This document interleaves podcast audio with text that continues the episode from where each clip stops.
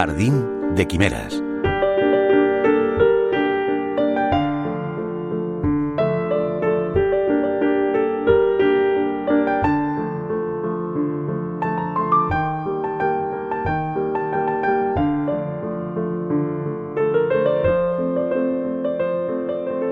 Decía Emily Dickinson en uno de sus poemas, el cerebro es más vasto que el cielo, ya que, puestos frente a frente, uno contiene al otro y además a ti, holgadamente.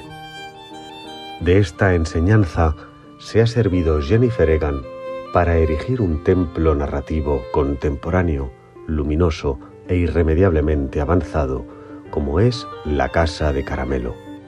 Un puzzle literario de una modernidad incontestable, configurado por distintas voces narrativas que acaban formando un todo coral y compacto.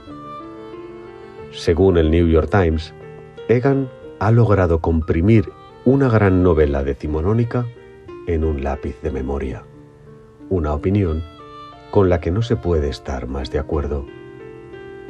Después de ganar el premio Pulitzer con El tiempo es un canalla y de sorprender con esa obra maestra llamada Manhattan Beach, su novela más clásica y quizás la más prodigiosa, Egan vuelve a la ficción más atrevida, con esta historia electrizante sobre la actualidad del mundo de hoy y de mañana.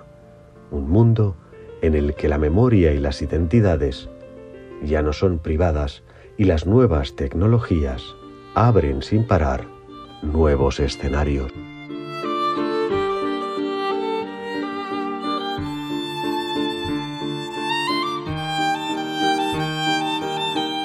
Arranque fascinante que nos sitúa en 2010, el exitoso Biggs Button acude disfrazado a una reunión de un grupo de estudiantes de Columbia y descubre que uno de ellos está investigando la externalización de la memoria. Button fue el ideólogo de Mandala, una red social que ha cambiado el mundo. Es un dios de la tecnología, un dios en crisis de identidad, de familia y sobre todo de inspiración, porque teme no volver a tener jamás otra idea semejante.